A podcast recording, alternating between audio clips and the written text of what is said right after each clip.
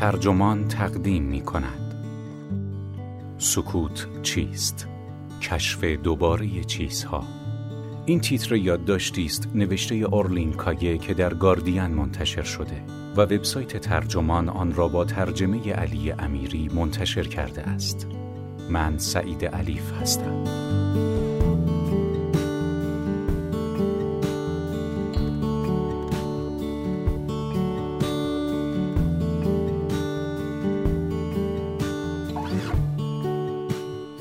آنها که همدم کوها و دشتهایند گاهی هنگام قدم زدن در طبیعت ناگهان سرشار از آن احساس از دست رفته دنیای امروز می شوند سکوت ژرف جهان سکوتی قدرتمندتر از هیاهوهای شبکه های اجتماعی و ماندگارتر از همه سلفی هایی که لحظه لحظه زندگیمان را ثبت می کنند.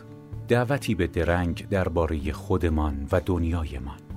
اورلین کاگه نویسنده نروژی معتقد است امروز بیش از همیشه به چنین سکوتی نیاز داریم زیرا فناوری دیگر هیچ جای خالی در زندگیمان باقی نگذاشته است.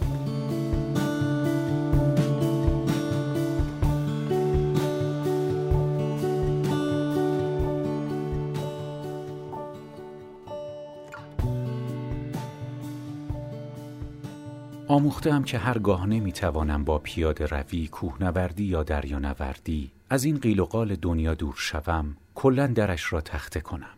طول کشید تا این کار را یاد بگیرم. فقط وقتی که فهمیدم نیاز بدوی به سکوت دارم، قادر شدم جستجوی آن را آغاز کنم.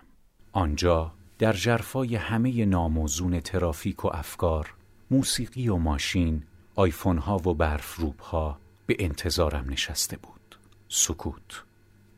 همین اواخر کوشیدم تا سه دخترم را مجاب کنم که رازهای جهان در سکوت پنهان گشتهاند. در آشپزخانه دور میز نشسته بودیم و داشتیم شام یک شنبه را میخوردیم. این روزها با هم غذا خوردن برای ما پیش آمدی نادر است. سایر روزهای هفته پر از از کار و اتفاق. شام یک شنبه تبدیل شده به تنها زمانی که همگی می نشینیم و چهره به چهره حرف می زنیم. دخترها با تردید نگاهم کردند. مسلما سکوت چیزی نیست جز هیچ. حتی پیش از آن که بتوانم شهر دهم که سکوت چگونه می‌تواند یک دوست و کالایی تجملی باشد با ارزشتر از هر کدام از آن کیفهای لوی ویتون که آنقدر مشتاق داشتنش هستند تصمیمشان را گرفته بودند. سکوت برای وقتهایی که غمگینی خوب است ورای آن بیهوده است. همانجا نشسته دور میز شام ناگهان کنجکاوی زمان کودکیشان یادم آمد. اینکه چطور کنجکاویشان گل می کرد که پشت یک در چه چیزهایی ممکن است پنهان شده باشد. شگفتیشان وقتی به یک کلید برق خیره می شدند و به من می گفتند چراغ را باز کن. سوال و جواب، سوال و جواب، کنجکاوی موتور محرکه زندگی است. اما فرزندان من سیزده، شانزده و نوزده ساله اند و کنجکاویشان روز به روز کمتر می شود. اگر هنوز چیزی باشد که کنجکاوشان کند خیلی سریع گوشی هوشمندشان را بیرون میآورند تا جوابش را پیدا کنند.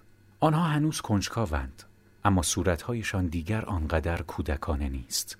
بالغتر است و ذهنشان حالا بیشتر از بلند پروازی انباشته شده تا سوال هیچ کدامشان کمترین علاقه ای به بحث درباره موضوع سکوت نداشت.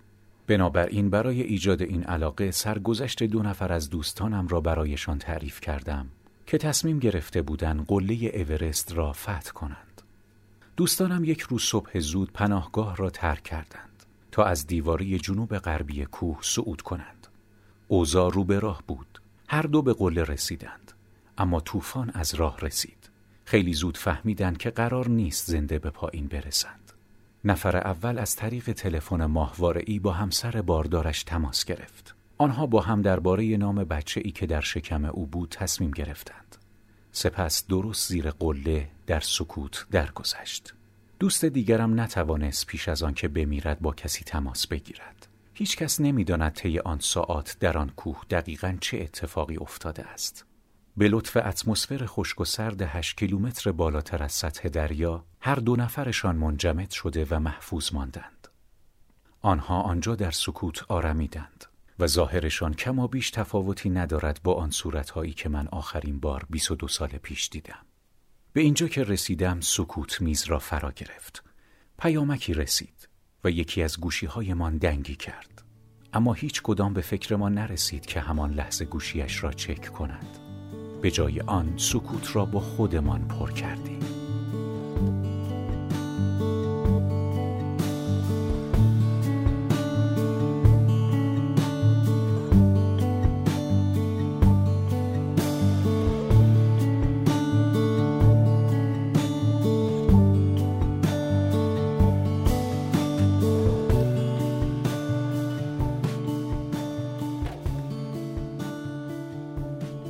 اندک زمانی پس از این ماجرا برای ایراد سخنرانی به دانشگاه سنت اندروز در اسکاتلند دعوت شدم. موضوع را باید خودم انتخاب می کردم. اغلب اوقات درباره سفرهای نامتعارف به دورترین نقاط عالم حرف می‌زنم. اما این بار ذهنم به سمت خانه کشیده شد. به آن شام یک شنبه شب با خانواده ام. بنابراین موضوع سکوت را برگزیدم. خودم را به خوبی برای سخنرانی آماده کردم. اما همانطور که اغلب پیش می آید پیش از سخنرانی دلنگران بودم. اگر افکار پراکنده ام درباره سکوت فقط به عالم شامهای یکشنبه متعلق باشند و ربطی به مباحثات دانشجویی نداشته باشند چه؟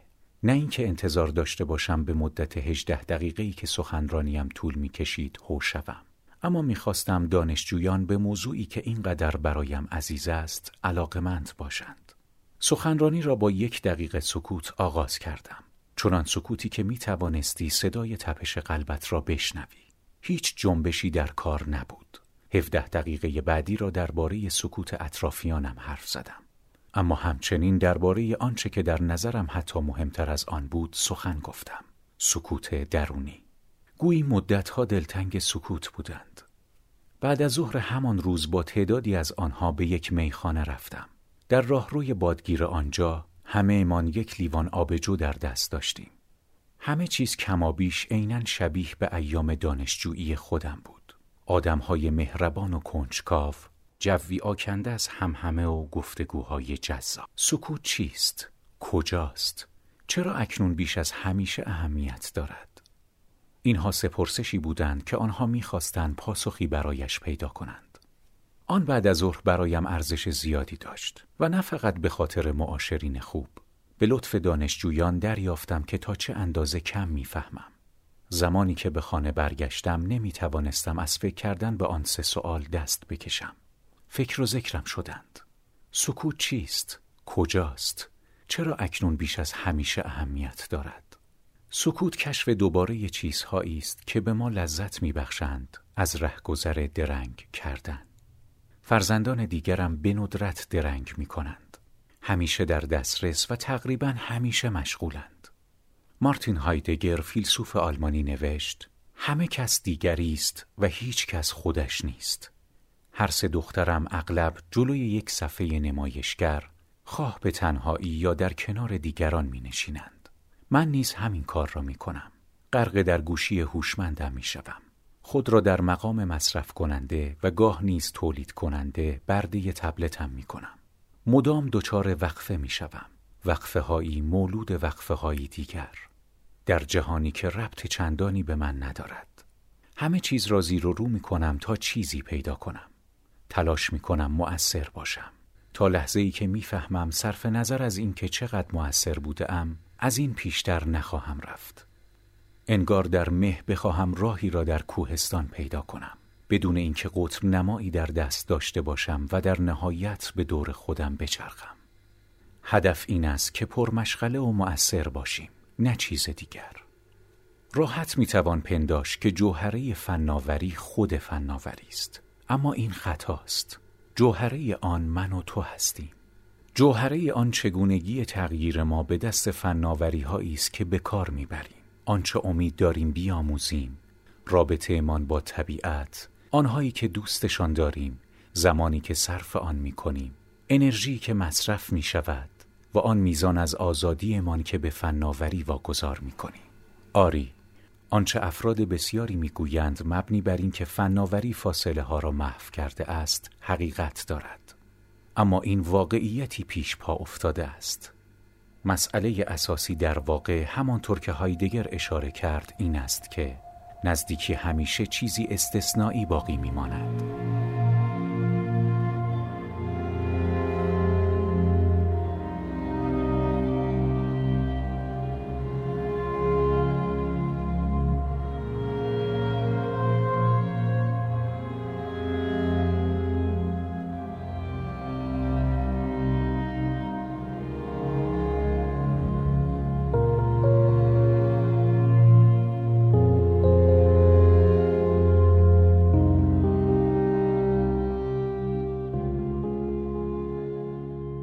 به زم هایدگر ما برای رسیدن به صمیمیت باید نسبتی با حقیقت برقرار کنیم نه با فناوری من که دوستیابی اینترنتی را آزموده ام تمایل دارم که با هایدگر موافقت کنم البته هایدگر نمی توانست امکاناتی را پیش بینی کند که فناوری های فعلی عرضه کرده اند.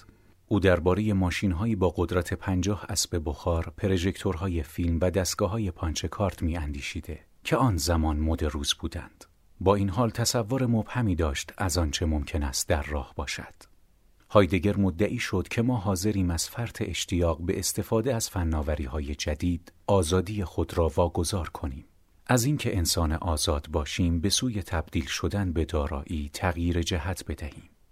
امروز این اندیشه حتی از زمانی که او برای اولین بار آن را ابراز کرد بیشتر فراخور حال ماست. متاسفانه ما بدل به دارایی یکدیگر نمی‌شویم. اما به دارایی چیزهایی ناخوشایندتر چرا؟